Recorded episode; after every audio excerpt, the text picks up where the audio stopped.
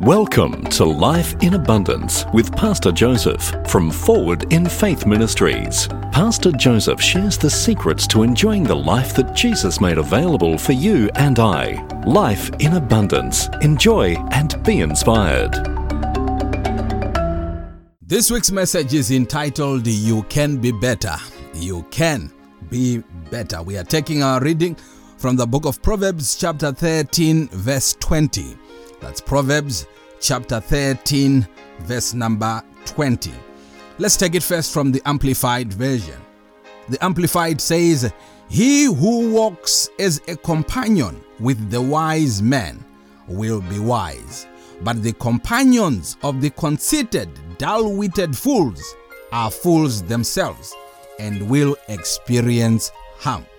He who walks as a companion with the wise man will be wise. But the companions of conceited, dull witted fools are fools themselves and will experience harm. Let's take it from the message. The message Bible, that's Proverbs 13, verse 20. The message reads Become wise by walking with the wise, hang out with fools, and watch your life fall into pieces. Become wise by walking with the wise. Hang out with the fools and watch your life fall to pieces. We are talking about you can be better. Notice that we didn't say things can get better. We are not focusing today on other things, the environment, the situation, the circumstances. The focus today is on you, on me, the person. If the person can get better, then things will definitely get better. Have you realized that many a times we want everything else around us to be better except us? We want things to change except us. We want everyone else to change, to improve except us. We always focus on the outside. We always focus on the things around us, on other people around us, except ourselves. But the truth of the matter is, when we get better, when we improve, when we are wiser, things will automatically tend to be better. Things will improve when we improve. So let's focus on us today.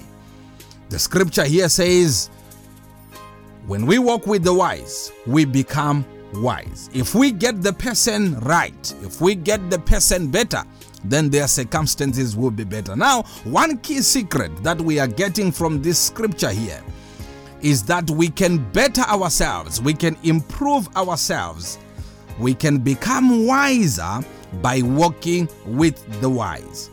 Our companions, that means our associations and those whom we interact with frequently, they influence the kind of person that we are.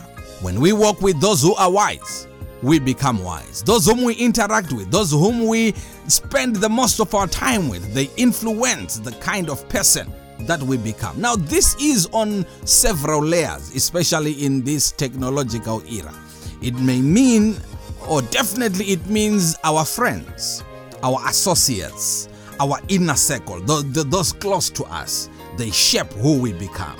And secondly, it also means those, those whom we interact with on social media platforms, those whom we follow, because they are pouring into our lives. We are interacting with them on those platforms. So those whom we follow, they determine what kind of person we become. Also, it means the places that we visit the most, the places that we spend most of our times in. They contribute in the kind of person that we are.